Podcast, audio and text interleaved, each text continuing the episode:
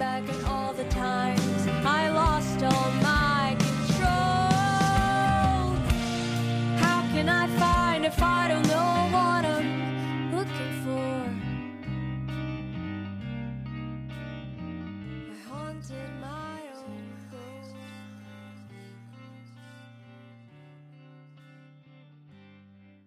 Bem-vindos a mais um Poly Angels Cast. Esse é o podcast da Poly Angels. Eu sou Rosala Santoro, politécnico, investidor anjo e a partir de agora o seu host. Nosso papo de anjo hoje traz o Pedro Soma, CEO da Quico, empresa de mobilidade urbana do grupo CCR. Pedro, seja muito bem-vindo. Prazer te receber aqui. Prazer é meu, Rosala. Um prazer estar aqui. É, eu sou um quase politécnico, apaixonado por mobilidade transporte, então vai ser um- uma alegria poder compartilhar é, também um pouco dessa vivência de startup, investimento anjo, empreendedorismo com vocês. Fantástico, cara. Você pode começar contando um pouquinho da sua trajetória para gente? Claro, vamos lá. É, bom, para não tomar muito tempo, eu vou começar é, de quando a Poli entrou na minha vida, e acho que a Poli tem um papel grande no que, no que eu fiz depois.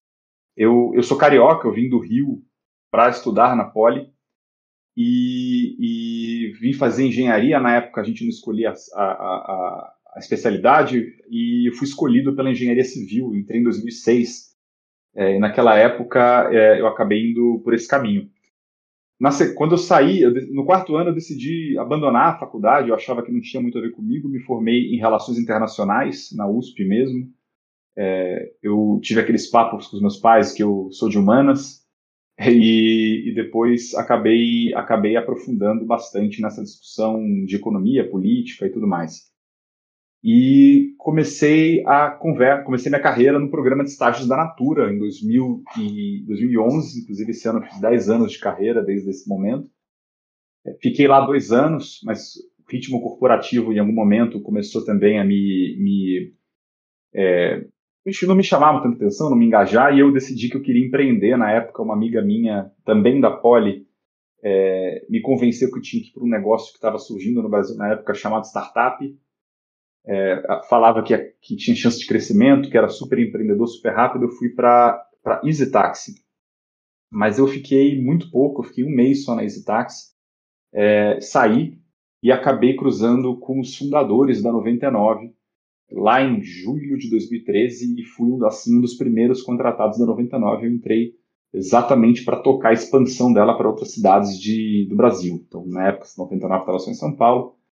Entrei como COO exatamente para prepará-la para entrar no Rio, enfim, Salvador, Fortaleza e, e outras cidades. E foi uma aventura e tanto. Eu fiquei quatro anos tocando essa operação, tocando a parte de crescimento, expansão. No meio do caminho, a discussão regulatória tomou uma proporção enorme com, com a entrada da Uber e de outros players que questionavam um pouco o modelo do táxi. É, e, e me aproximei muito da política por causa disso. Tinha é, feito poli, mas no fundo também me formado numa área de política e, e acabei me engajando para lidar com essa questão, que me incentivou muito e acabou me, me fazendo querer pular o balcão e trabalhar no governo em 2017. Então, logo que a Didi fez o primeiro aporte, é, eu achei que era hora de sair, de fazer um ciclo do setor público e virei é, assessor de uma vereadora na Câmara dos Vereadores de São Paulo. É, virei chefe de gabinete na sequência e ela acabou sendo convidada pelo prefeito João Dória para ser secretária e eu fui com ela, me tornando chefe de gabinete na prefeitura de São Paulo. E ali eu fiquei mais um ano e meio, é, tive várias experiências, né, assim, poucas experiências são tão empreendedoras quanto o setor público, porque os desafios são gigantes, os problemas enormes e os recursos escassos. Então você realmente tem que ser muito criativo e desenvolver, curtir muito essa jornada, mas decidi voltar para o ecossistema empreendedor e de inovação, exatamente na área que eu tinha me apaixonado primeiramente lá na 99, que era a mobilidade, e foi quando eu cruzei com a CCR, com a J2L, é, que estavam montando é, o que agora é a Quico. Né? Na época o apelido era Mobap, que era exatamente uma plataforma para desenvolver uma solução que ajudasse o usuário da mobilidade não só em um meio de transporte, não, é, não só no ônibus, ou no metrô, ou no táxi, mas a fazer o percurso inteiro dele é, de uma maneira integrada, mais inteligente e fácil. Então, desde então, isso foi em é, dezembro de 2018, eu tenho é, liderado a Quico para desenvolver essa plataforma. Hoje a gente já está em nove regiões metropolitanas do Brasil, um ritmo de crescimento bem legal, é, com uma proposta de valor focada em realmente tornar a experiência do, do, da jornada diária bem diferente do que ela é hoje. Bela jornada. Vai sobrar assunto hoje, hein, Pedro? É, eu tenho comigo também um colega de Polyangels que vai me, me ajudar hoje nessa, nesse desafio aqui de, de é, conversar de, sobre tanto assunto com o Pedro, que é o José Renato Maniz. Maniz, seja muito bem-vindo. Ah, bacana, muito bom estar aqui. Pedro, que legal nos reencontrarmos aqui. É, cara, seu histórico ele é, é, riquíssimo, hein? Fazer, fazer uma brincadeira, né? Pedro Soma. É, lembrava do, do poema da Cecília Meirelles, ou isso ou aquilo, né? mas no seu histórico não teve muito uma coisa ou outra, né? Eu anotei aqui que você falou é uma coisa e outra, né? Então tem gente que faz engenharia, tem gente que faz humanas. Não, você fez as duas, né? Poxa, eu vou trabalhar numa grande empresa ou numa empresa menor. Não, você trabalhou nas duas, né? Pô, vou trabalhar numa startup de mobilidade. Trabalhei na 99 ou na Easy Taxi? Não, eu trabalhei nas duas, né? Sensacional o seu histórico. Agora vamos repassar essa história que você contou de uma forma mais sintética, vamos explorar alguns detalhes aí. Isso de você e da Poli para relações internacionais. É, teve alguma coisa na engenharia que te encantou um pouquinho a menos do que você esperava? Ou houve alguma coisa em relações internacionais que te deu, um, teve um brilho a mais para você? Como é que foi isso? Boa. Manis, grande prazer reencontrá-lo também. Vamos lá. É, espero atender as expectativas aí. Acho que, eh, acho que fazer a poli foi uma, uma decisão super correta na minha vida, mas é, porque me colocou em um lugar que de fato abriu muito minha cabeça. Mas, mas de fato, quando eu, me, quando eu comecei a entender melhor o que era o dia a dia de um engenheiro, o que se esperava de um engenheiro, é, eu confesso que eu me desiludi um pouco. Né? Então, eu sempre fui um cara bom de exatas na colégio, sempre fui um aluno aplicado que, que conseguia tirar boas notas e, e, e, no final me parecia que fazia muito sentido ser engenheiro. É, mas quando eu me deparei com engenharia, e principalmente com as matérias que eram um pouquinho mais técnicas, eu achei que de fato eu não ia ser feliz trabalhando com aquilo. É, e obviamente, né, o, isso refletia no desempenho que também não era um bom aluno na Poli, não, não me engajei, não consegui me conectar de fato com o que estava construído ali. Mas a Poli é, é, um mundo, né? A Poli tem muitas coisas para fazer e, e, a Poli é um lugar com muita opção. É, e além disso, o engenheiro ele é por definição um construtor, né? Ele, ele, é uma, ele tem uma cabeça muito, muito, de processo, de método que é muito valiosa quando você quer empreender. Então eu acho que mesmo não me formando e tendo um ciclo de, de eu tendo um, eu tive um ciclo relevante de quatro anos ali dentro que me deu um pouco dessa percepção de que as coisas têm etapas, que você tem que construir a fundação antes de construir o telhado, é, que você tem, um, um, de fato, um processo de, que não é uma corrida de 100 metros rasos, é uma maratona. É, e, isso, e isso veio a ser muito valioso depois, quando eu precisei, de fato, desenvolver alguma habilidade de, de olhar para o longo prazo, de olhar para um processo que, é, independente de onde você vai estar na sua carreira ou na sua vida, é, ele, ele tem que existir, né? Ele pode ser mais rápido, mais devagar, mas ele mas tem etapas a serem cumpridas. E eu acho que isso foi muito rico na Poli. E eu acho que outra coisa que para mim me deu muita muita oportunidade na Poli foi esse universo expandido da Poli, como eu brinco. É, eu, eu me envolvi na, no centro acadêmico da Poli, eu, eu é, entrei em 2006, em 2009 a chapa que eu fazia parte, a Polinova, ganhou a eleição como oposição, né? então a gente tirou uma gestão que estava muitos anos é, desenvolvendo um, um, trabalho lá. A gente discordava desse trabalho, a gente entendia que tinha uma, algo diferente a ser feito. E isso deu para a gente um senso de empreendedorismo muito grande na época. Né? A, gente, a, gente, a gente era combativo em querer fazer aquilo acontecer, a gente era resiliente em botar de pé as nossas ideias. E eu acabei assumindo a questão, a, diretoria de cultura, que na época era o grupo de teatro da Poli, o GTP, e mais algumas outras uh, atividades, como a SAPO, né, Semana de Arte da Poli e também uh, o, o, Politécnico, o editor-chefe do Politécnico. Hoje, inclusive, ele ainda tem a carinha que eu coloquei, que era em formato meio tabloide, com uma faixa azul em cima. Então, é, e, e, me engajei também no cursinho da Poli, que é um, um projeto super legal para ajudar a turma que está em escola pública a se preparar para o vestibular. Então, eu, eu, eu, eu sou eu não sou engenheiro, mas eu sou politécnico, né? Assim, então, essa cabeça mais aberta, empreendedora, de um universo muito grande eu acho que foi muito importante é, é para minha vida, mesmo eu não, não exercendo a engenharia.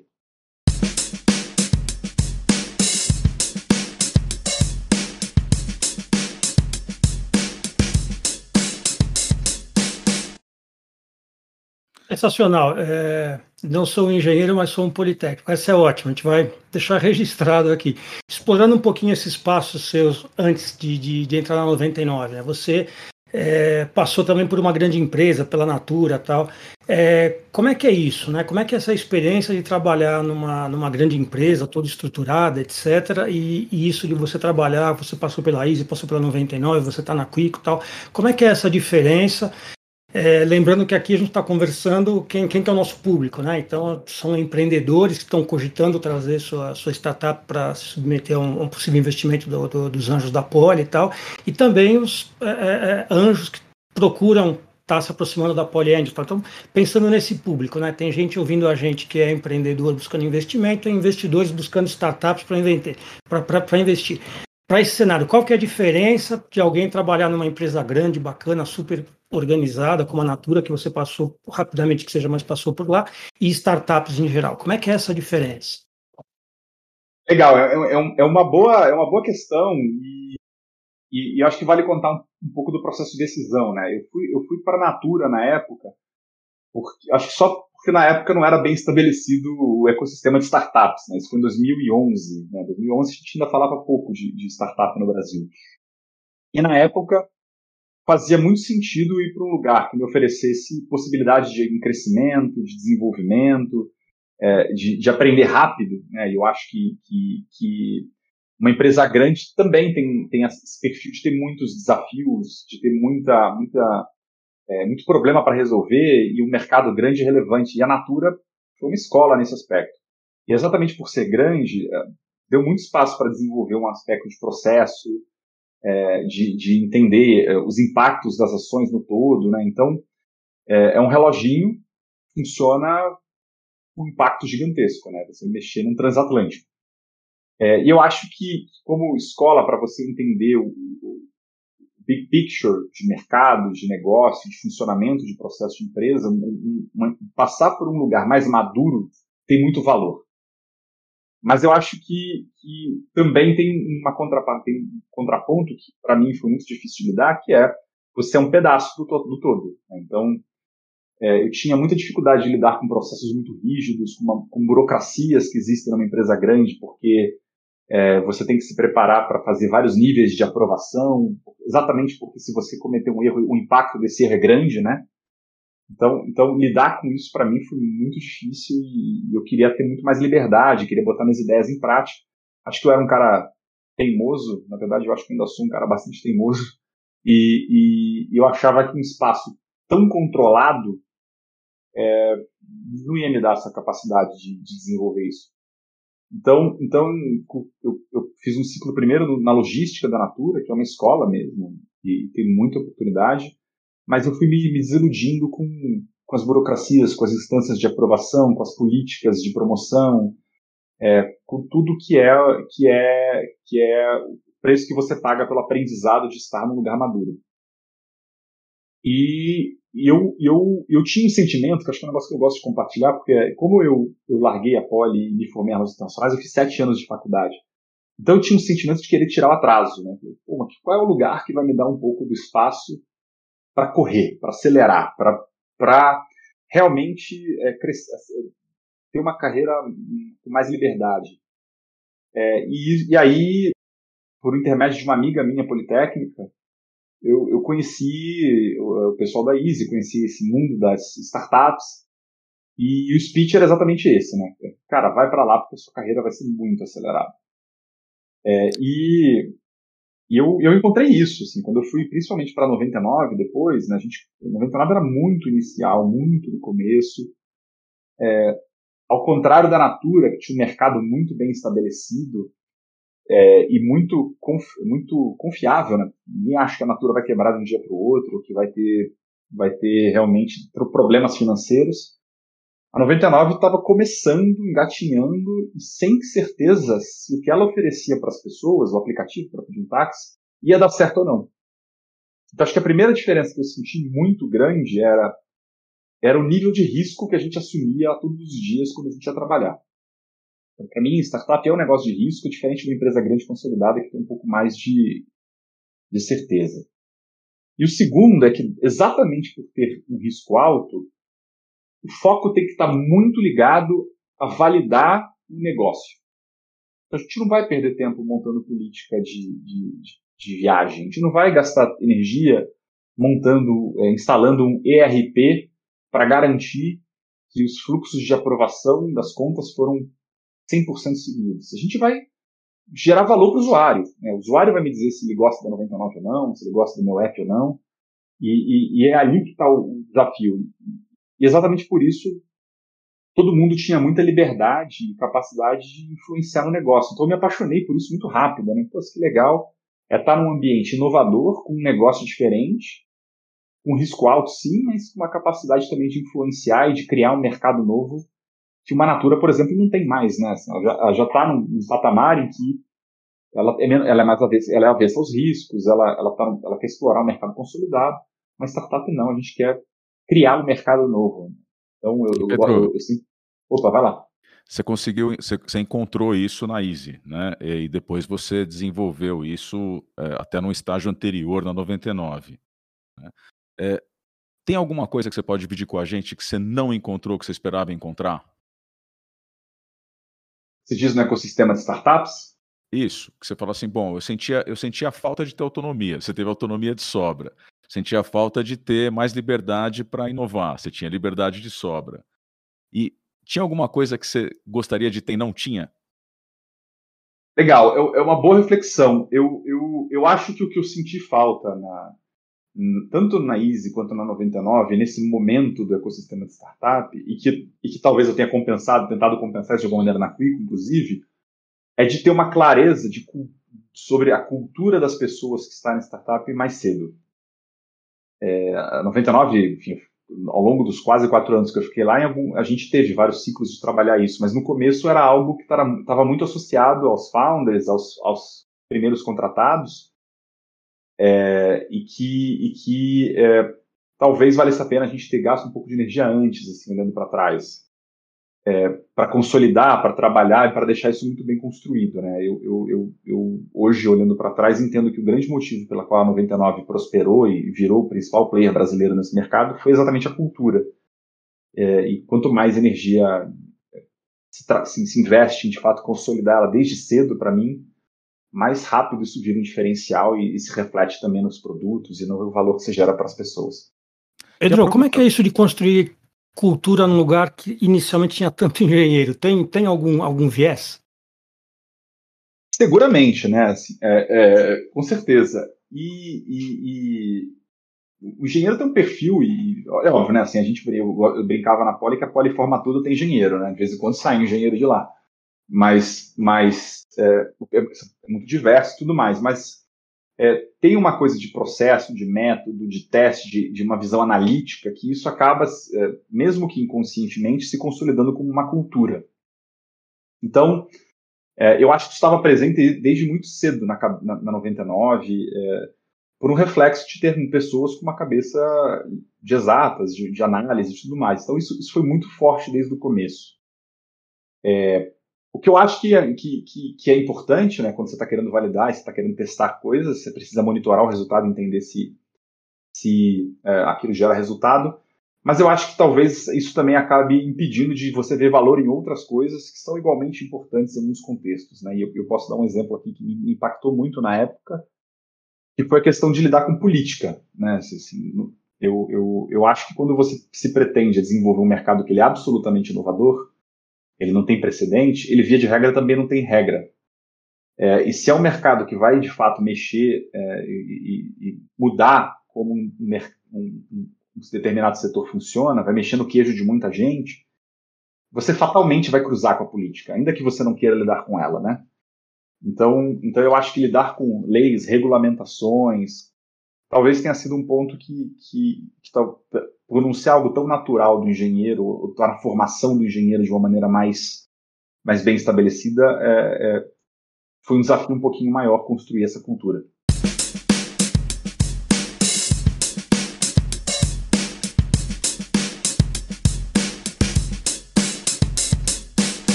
E nesse ponto da tua carreira, é, você já tinha passado pelo Grêmio Politécnico, que seguramente deu uma vivência desse tipo de relação, né? Porque de alguma forma a gente se relaciona com a instituição quando lidera um, uma atividade associativa como o Grêmio. É, e como é que foi, é, é nesse momento da tua vida, você já tinha feito o, o shift para relações internacionais? Isso te ajudou de alguma forma é, nesse viés de relações governamentais? Legal, com certeza a, a, a, base de relações internacionais é, é, muito útil na hora de discutir política. E o Grêmio também é uma atividade que envolve você articular, e, e eu gosto sempre de falar de concatenar interesses. Né? Você tem que. É, todo, todo, todo assunto, em especial os muito complexos, tem muitos interesses em jogo e você organizar tudo isso de uma maneira produtiva é parte do trabalho de relações governamentais.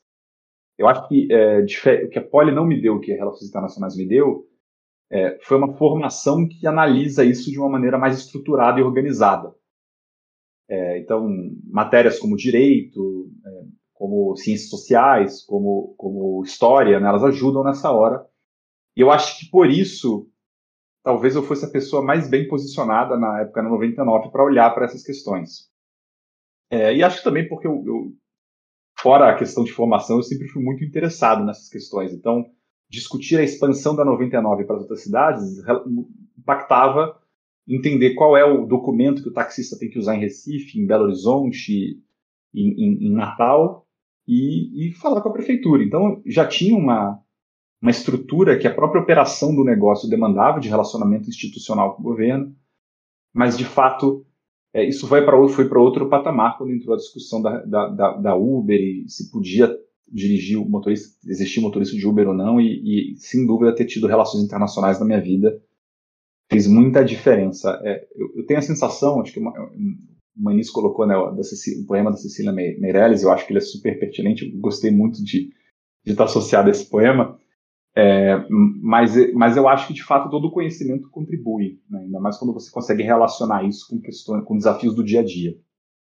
Pedro, você é, essa coisa de lidar com a administração pública tal e, e de encontrar o, o, o, o, meio caminho entre as coisas. Né? Você, você é um grandíssimo um diplomata, né?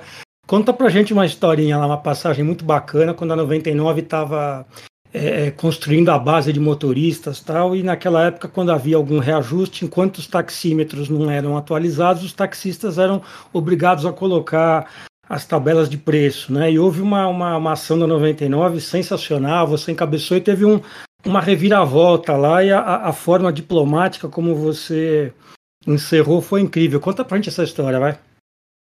Conto, conto é uma história bacana.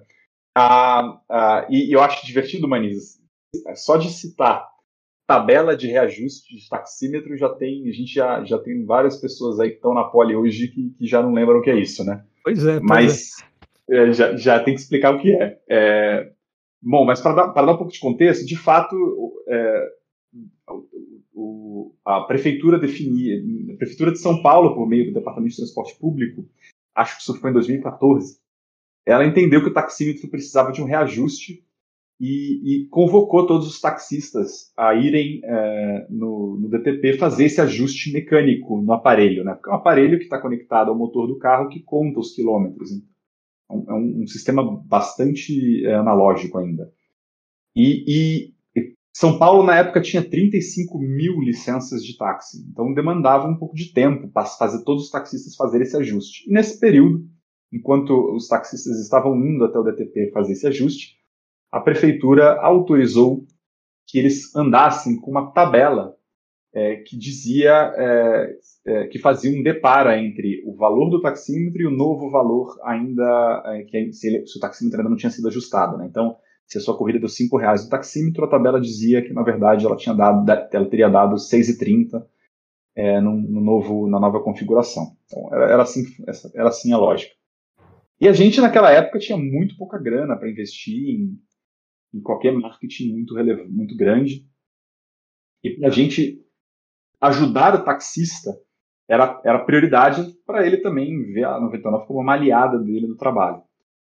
E, e como uh, na época só quem, só quem uh, distribuía essa tabela era o sindicato, e, e, ele cobrava, não lembro agora se eram 10 ou 20 reais, a gente teve uma ideia brilhante e olhando para trás super ingênua também, que foi é, dar de graça para os taxistas. Bom, vamos imprimir aqui um bloco de, de, de tabelas, o taxista passa aqui na 99, a gente dá uma tabela de graça para ele, aproveita, enfim, dá um, toma um café, faz, relacionamento e tudo mais. Eu, a gente começou a distribuir nove da manhã, às, onze e meia, é, e, e eu, eu, recebi uma ligação no meu celular com o presidente do sindicato de São Paulo dizendo que, que eu não podia fazer isso. É, mas aí a gente, bom, por que eu não posso fazer isso, né? Eu tô fazendo um benefício pro taxista, né? Eu tô, tô, eu tô, eu tô ajudando essa pessoa. Você, como sindicato, presidente do sindicato, também tem interesse em ajudar o taxista. A gente é aliado nessa discussão. Falando, não, mas é a gente que faz, é a gente que faz, é importante para a gente que a gente que centralize isso, está no decreto. A gente foi olhar o decreto, de fato tinha uma menção a isso, e no final, bom, tem. E a, no final a própria prefeitura ligou para a gente e falou: para. E bom, é, perdemos a batalha. Né? Então, mas, mas, mas o que a gente na época pensou, eu falei, ah, bom, se a gente. O que a gente pode fazer é, para não perder essas tabelas que a gente imprimiu, não pode mais mais usar, vamos dar para o sindicato, para o sindicato distribuir para os taxistas, assim, pelo menos elas têm um uso e, a gente de alguma maneira mostra para o sindicato uma boa vontade com os taxistas que a 99 tem na Essa é a cereja diplomática dessa história. Você acredita nisso, Rosal? Incrível, cara. E aí, aí a tabela vai com 99 para dentro dos táxis, né? O pior é que a gente nem podia botar o nosso logo. A, a tabela era padrão da prefeitura. A gente, inclusive, é, esse, isso aqui é uma fofoca legal. Quem tinha mandado para a gente a arte foi a prefeitura.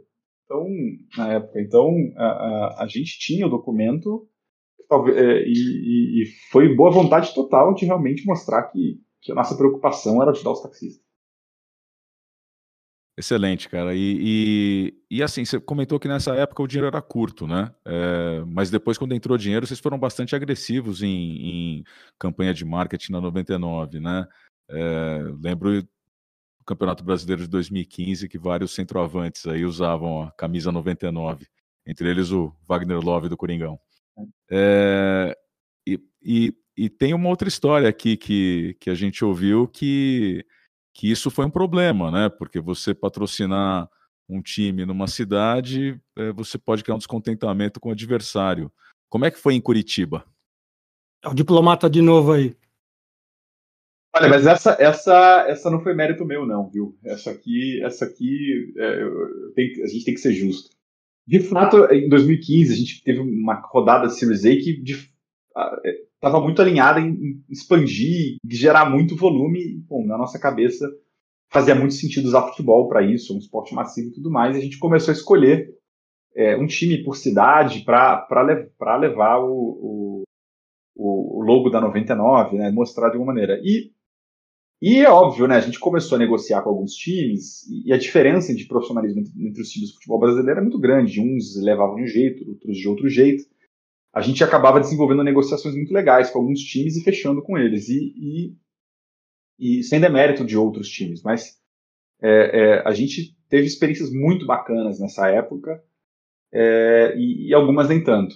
E, e, em Curitiba a gente foi surpreendido porque de fato a nossa meta era fechar com um time por cidade, mas o próprio time lá é, é, teve uma postura. A gente começou a conversa, e, e, eu não lembro agora se foi com o Curitiba ou com o Atlético Paranaense, mas foi, acho que foi com o Atlético Paranaense, que o próprio Atlético chamou a 99 e falou: vamos fazer um acordo que envolva o Curitiba também, porque isso aqui melhora futebol da cidade.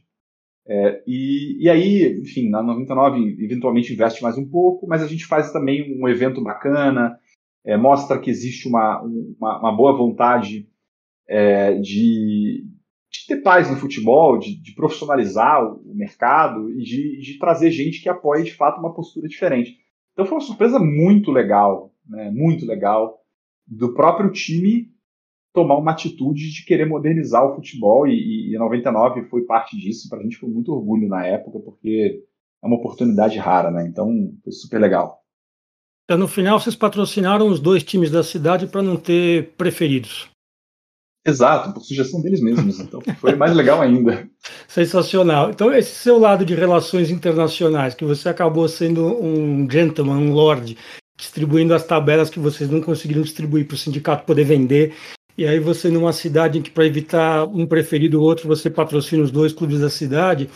Quando chegou o carro, a, a, essa questão da, da 99 oferecer não só o táxi, mas o carro particular, essa movimentação, etc. O, o Paulo Veras até então cuidava do, do Helgov, quando era uma coisa mais simples, ficou complicado, deixou na mão do especialista. Como é, como é que é isso? Como é que foi esse trabalho? Como é que foi aquele momento nessa questão dos aplicativos tal? a, relutância, a lobby de taxista, etc. Como, como, é que foi? Como é, como é que foi esse momento e como é que foi o seu trabalho ali? Foi muito intenso. Porque é, foi, foi, foi uma experiência intensa. É, mas eu acho, mas é uma discussão que eu gosto muito de ter, assim, porque é, porque eu acho que e aqui eu, eu, sou o primeiro a falar e eu tenho muita transparência com esse aspecto também é eu acho que eu mesmo em algum momento questionei se de fato ia tomar a proporção que tomou. Assim, tipo, bom, isso não vai ser um negócio tão grande, né, em termos de, de impacto. E, e, quando, e quando a discussão em cima da, da, da legalidade do motorista de carro privado ficou mu muito relevante, os taxistas se engajaram muito, né, eles são muito articulados, sempre foram. É, e, e a 99, como aplicativo que na época atendia os taxistas e, ao mesmo tempo, sofreu uma concorrência direta da, da, da Uber, da Cabify, de outros apps que estavam com esse modelo na, na, na, naquele momento, teve que se posicionar. Então, então, eu acho que a gente nunca. A gente foi chamado para se posicionar muito rápido é, e, e, a, e, a, discussão tomou uma proporção muito grande. Né? Então, eu, eu tinha. Eu, eu, na época, estava liderando a operação, eu tinha pouca experiência prática vivendo relações governamentais, né? Então eu não, não fazia isso na minha vida na época. E, e, a gente muito rapidamente teve que aprender a fazer isso num nível muito alto. É, porque a discussão, de fato, é, teve até contornos agressivos, né? A gente tem lembranças de, de, de protestos que envolveram agressões e tudo mais. Então, a gente muito rapidamente teve que se posicionar, a gente contratou consultoria para apoiar a gente com relações governamentais, a gente começou a olhar, ter, ter um jurídico mais estruturado para entender como é que as regras iam funcionar. Então, teve tanto uma preparação interna muito rápida para a gente olhar para esse problema de uma maneira com mais profundidade, quanto também um posicionamento público muito rápido é, para entender o que ia acontecer. A nossa posição, a gente escolheu na época, né, e a gente viu, a gente estava entre a cruz e a espada, né, por um lado é, a gente, nosso negócio na época era 100% táxi. É, por outro, a gente sabia que, tinha, que existia uma, uma, tendência e uma oportunidade muito grande nesse mercado estar tá mais aberto. Então, é, a gente assim andava sobre gelo fino naquela época para tentar achar um equilíbrio entre o que que o que para tentar se posicionar de uma maneira que, que conseguisse viabilizar uma saída o mais pacífica possível, né? Tô brincando aqui com o lado que você trouxe também diplomacia, era, era muito difícil ser diplomático numa situação como essa em que, em que cada lado tinha certezas muito claras, né? E, e, o que eu acho que a 99 conseguiu fazer, é, e, e, eu acho que meu papel e o papel de algumas pessoas envolvidas naquele momento foi muito importante, foi de fato de, de trazer um pouco de equilíbrio para a discussão, né? Porque é, porque na época estava muito, ficou muito claro, depois de um determinado momento, que era algo que a, que a população queria, ela queria consumir aquele serviço. É, os taxistas não iam mais ter exclusividade do transporte por carro. Por outro, a gente também entendeu que não dava para que um player definisse sozinho como o mercado ia funcionar. É, então eu acho que o, o desafio diplomático daquela época foi construir uma, pautar uma discussão para que se criasse um mercado estabelecesse, se estabelecessem regras muito claras para todo mundo que quisesse competir. É, e, e, e, e, eu acho que isso é um desafio que demanda muita sola de sapato, é, muita saliva, conversar com muita gente. É, não dá para deixar o teu concorrente definindo sozinho o que vai ser o mercado, não dá para você não entrar na discussão porque influenciar é fundamental. Então, a gente, eu, eu para dar uma noção, no segundo semestre de 2015, eu peguei mais de 60 voos é, com discussões municipais em São Paulo, Rio de Janeiro, Belo Horizonte, Porto Alegre, e as discussões federais em Brasília, com deputados e, e, e pessoas do executivo. Então, a gente decidiu se envolver muito para construir um mercado que a gente achasse que, que, que ofereceria regras de competição igualitárias para todo mundo. Agora, é óbvio é, que isso teve custos para 99, né? A gente, e, e para mim, fisicamente. Né? Eu, talvez eu esteja antecipando aqui algum, algum assunto, mas quando a 99, 99 é, participou da, da, da, da, regulamentação do uso intensivo do viário urbano, que é a lei que permite que o Uber e, e a 99 e outros apps que fazem serviço trabalhem normalmente. É, e, e, quando a gente anunciou para os taxistas que a 99 teria o 99 Pop, é, a gente chegou, eu, eu andei, andei um mês de carro blindado, né? Então recebi algumas ameaças, era um, era um assunto que foi bastante quente. Mas hoje a, a minha relação, inclusive, com muitos taxistas ainda, ainda prossegue de uma maneira muito amistosa. Caramba, é história papel... boa essa, hein? Esse é o papel do desbravador, né? Você é, vai, na verdade, você começa a descobrir é, o, o que você tem de, de obstáculo na trajetória, né? Deve ter um monte de coisa que te surpreendeu nesse caminho. E, Todos os dias. É, porque você falou, você está fazendo uma disrupção junto com uma, uma, uma, tremenda quebra de paradigma, junto com você mexer com, com legislação pública e no meio de um, de um campo minado, né? Você tinha, é, na época, até agressões físicas de parte a parte, né? Do, dos, do, dos diferentes grupos ali envolvidos.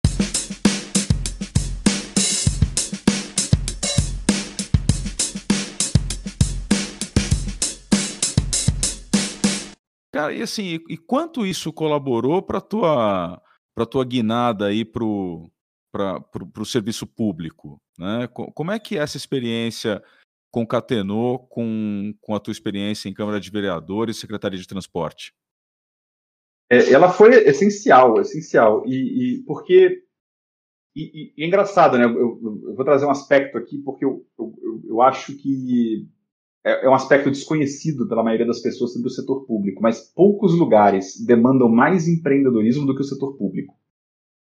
Porque é tanto problema, é tanto pepino que você tem que resolver, é tanto desafio, né? A gente vive num país, num estado, num município com tanto desafio e com uma escassez de recursos tão grande que, que você tem que o tempo inteiro ser criativo e pensar soluções que tragam impacto, resultado, né? Impacto, com baixo custo. Então, eu, eu me convenci disso estando uh, na discussão do, do nessa discussão uh, daquela época. Então, a 99, essa oportunidade de trabalhar nessa discussão, me convenceu que, que, ali seria um lugar com uma capacidade de impacto enorme, com problemas reais da vida das pessoas, é, e, com, e com um perfil de desafio constante. Então, eu queria, eu quis, depois de viver essa experiência, eu quis muito pular a bancada é, e, e, conhecer esse mundo. Assim, já era interessado, eu conheci um pouco do trabalho e, e eu, eu tive certeza, é, e esse é outro aspecto legal, que, eu, que, foi um momento da minha carreira que eu decidi que eu quero, que eu sou uma pessoa que quer trabalhar com inovação, mudança de, paradig mudança de paradigmas, disrupção é, em mercados de alto impacto. Isso significa que você tem que, em algum momento, entender como é que funciona o governo e o setor público. E aí eu, eu, Oi, Desculpa, Ivan. segue aí, segue aí, segue claro. aí. e aí eu, eu, eu, eu, eu conheci na época, por intermédio de alguns amigos, a, uma vereadora que tinha acabado de ser eleita para o primeiro mandato dela, Aline Cardoso, que me convidou para ser assessor dela porque ela queria trabalhar exatamente nessa pauta de inovação. Então, eu, eu, eu, mergulhei, falei, bom, isso aqui vai ser uma oportunidade muito relevante para eu for, for, me formar uma pessoa capaz de lidar com com o lado complexo da inovação, que é lidar com os interesses envolvidos, com as mudanças, com as quebras né, que você tem que provocar. Você não consegue fazer um omelete sem quebrar ovo, então se, se eu souber um pouco melhor que ovo eu estou quebrando, é, em que contexto, eu vou, eu vou, fazer isso de uma maneira mais, é, maneira melhor. E, e, e, e, aí eu tive, eu tive é, a Aline, enfim, é, acabou se tornando muito rapidamente secretária é, de desenvolvimento econômico e trabalho. Né? Não foi transportes, foi desenvolvimento econômico e trabalho. É, na época, em 2017, é, 2017. Então, entre 2017 e 2018, dois anos ali praticamente, eu, eu, eu mergulhei tanto no legislativo paulistano, na Câmara dos Vereadores, como chefe de gabinete, é, na sequência, e depois como, como chefe de gabinete e secretário adjunto na prefeitura. É, e, e, me deu uma outra visão completamente diferente sobre empreendedorismo, sobre impacto. A gente, é muito comum a gente ouvir no mundo de startup que, que a, a, inovação tem que gerar mudança na vida das pessoas.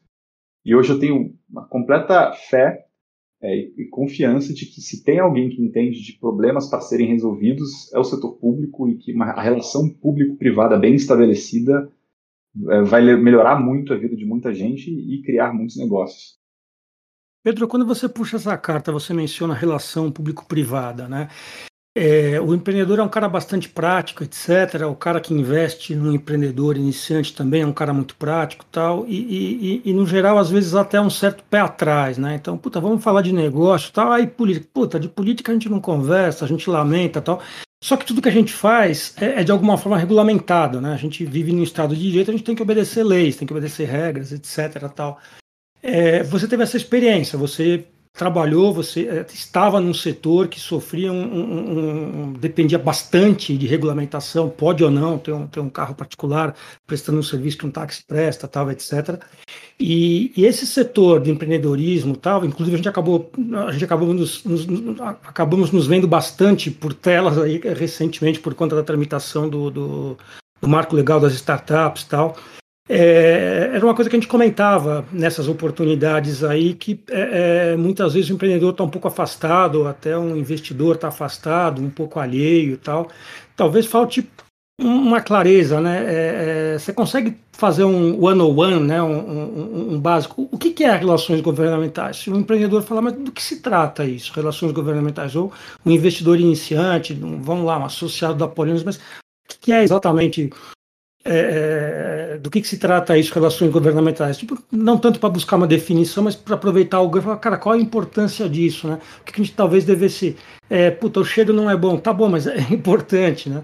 Não sei se, se, se ficou claro que eu estou que eu estou é, sugerindo, né? Você tentar dar uma definição e, e uma, um, um reasoning, né? Um, por que isso é importante para esses dois, para esses dois, para essas duas pessoas, a persona do empreendedor e a persona do investidor anjo. Perfeito. É, eu, eu, eu acho que é, é, um, é, uma boa provocação e eu concordo com a sua análise. Né? Muitas vezes existe uma, uma desconfiança mútua nessa conversa. Né? E, e, quando no final, e a gente fala isso em vários mercados do mundo, a cooperação é essencial. Né? Então, trabalhar nessa cooperação é, é, é, é fundamental. Então, para mim, quando você decide investir ou participar de um negócio que envolva uma inovação que vai mexer muito em um determinado mercado, em um determinado serviço, em um determinado produto, você vai mexer muito em como as pessoas é, percebem isso, né? Você mexe no equilíbrio de stakeholders, né? Você muda o status quo, o balanço daquele mercado. Então, as relações mudam. Né? Então, no caso da 99, é, os taxistas tinham exclusividade da, da exploração comercial do transporte por carro.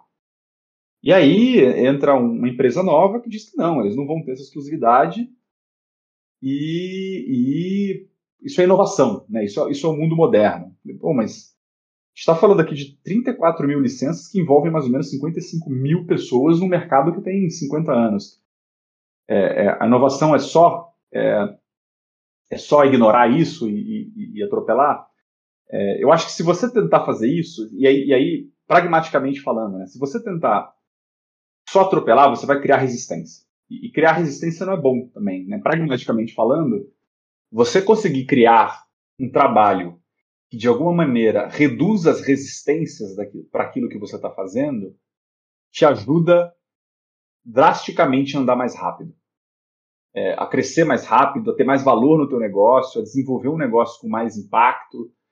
É, e em muitos momentos, você tem uma boa relação, uma relação republicana, óbvio, sempre, mas de troca, de, de, de informação, de construção, te ajuda a abrir mercados. Né? Então, falando, falando um pouco da Quico hoje, né, a Quico, é, a gente mostra para o usuário os dados em tempo real de todos os ônibus na cidade de São Paulo.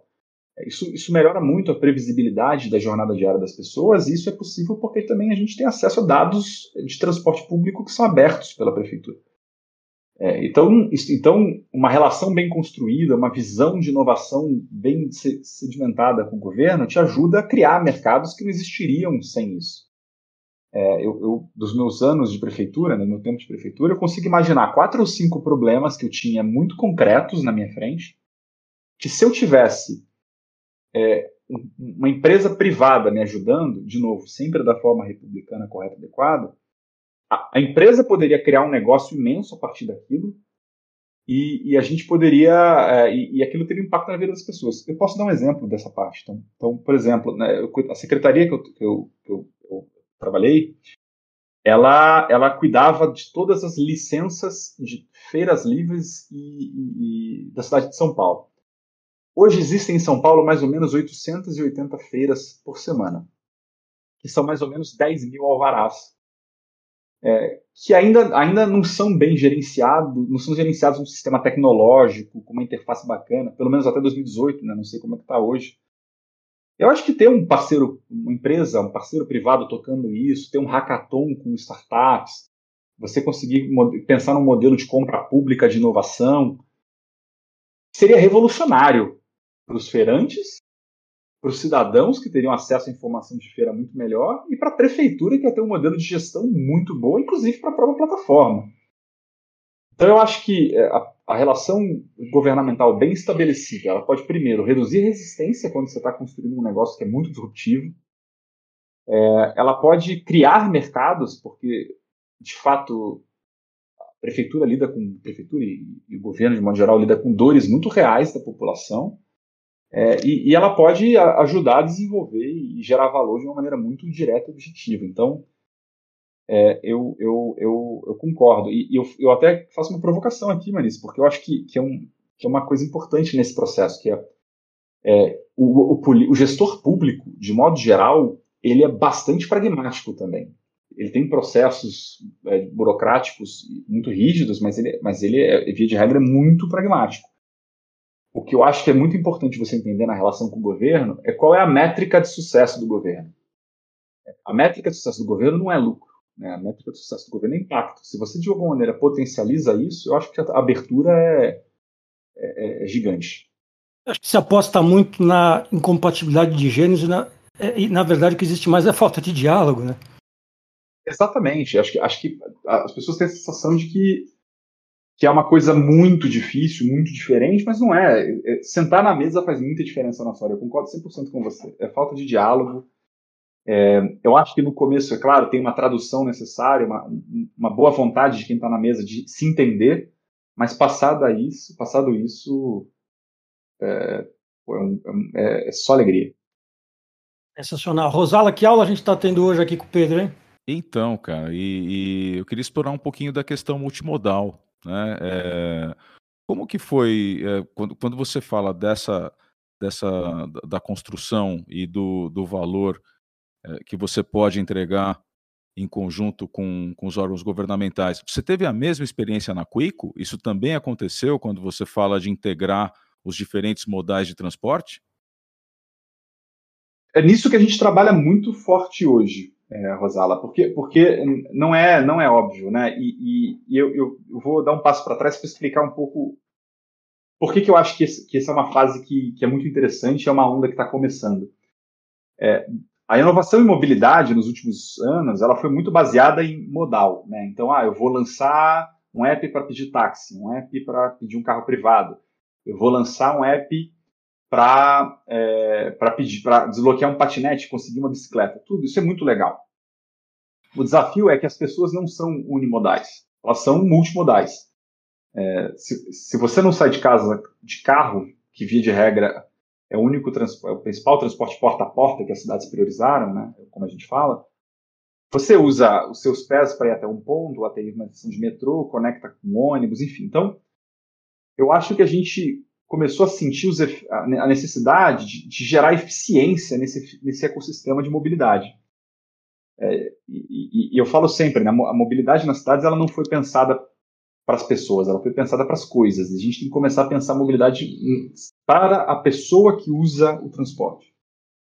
É, e quem tem essa visão, quem está olhando para esse ecossistema de uma maneira estruturada é o governo. Né? Então, e o governo tem muito dado, é, tem muita oportunidade, pelo menos, de dado.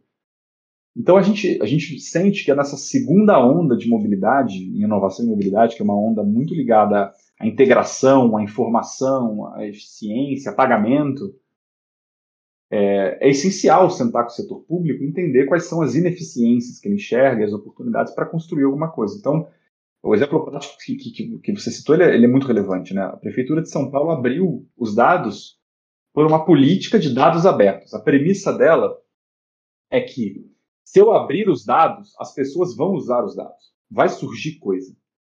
E, naturalmente, isso acontece. A Cuico é uma dessas iniciativas, mas tem tantas.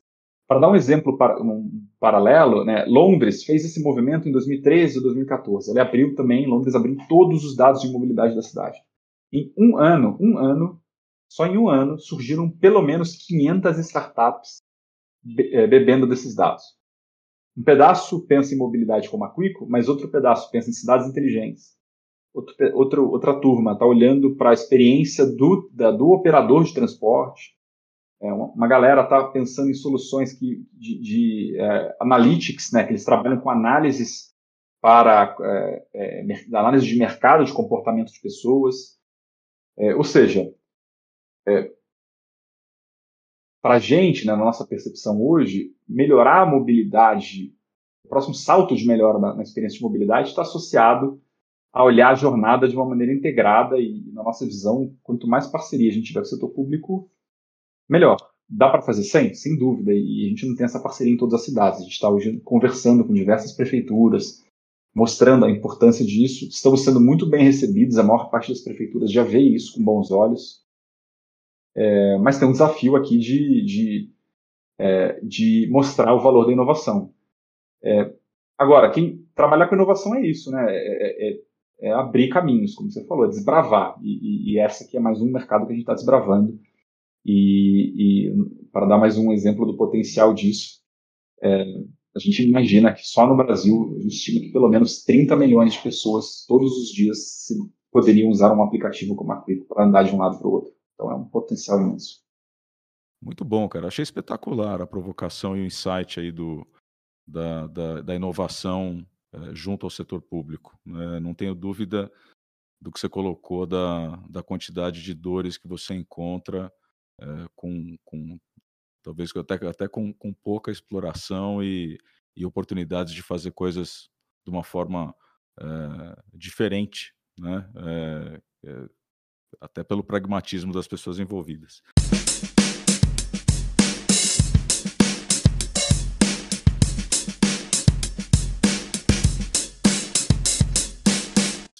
Agora, tudo que é bom dura pouco, né? E a gente vai chegando ao nosso final aqui.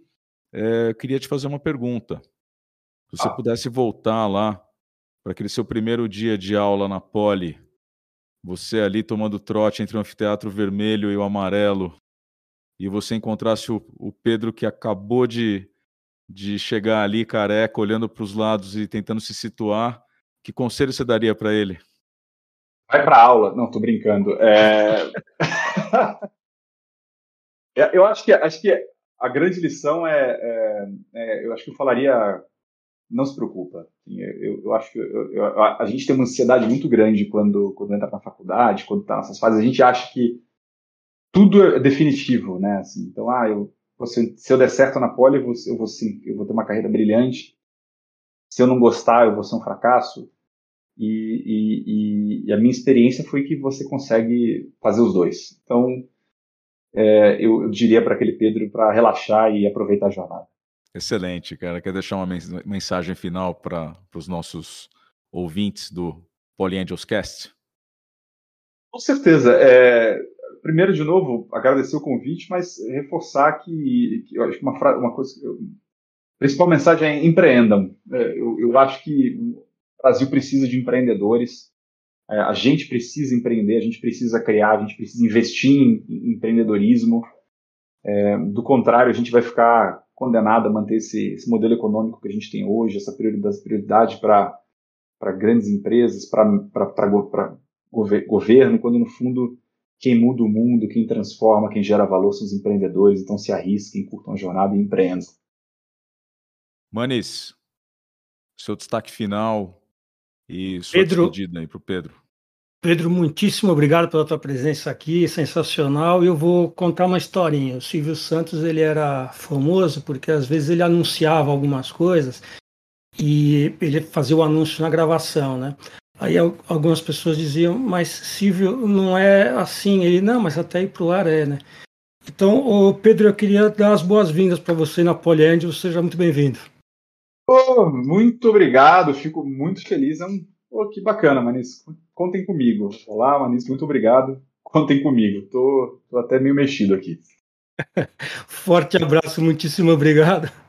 Oh, que legal, muito obrigado, pessoal. Grande Nada- prazer. Nada melhor que esse encerramento. Porra, Bom, acessem poliangels.com.br.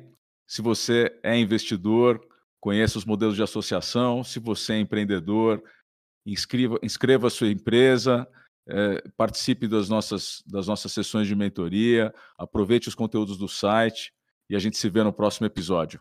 Um abraço.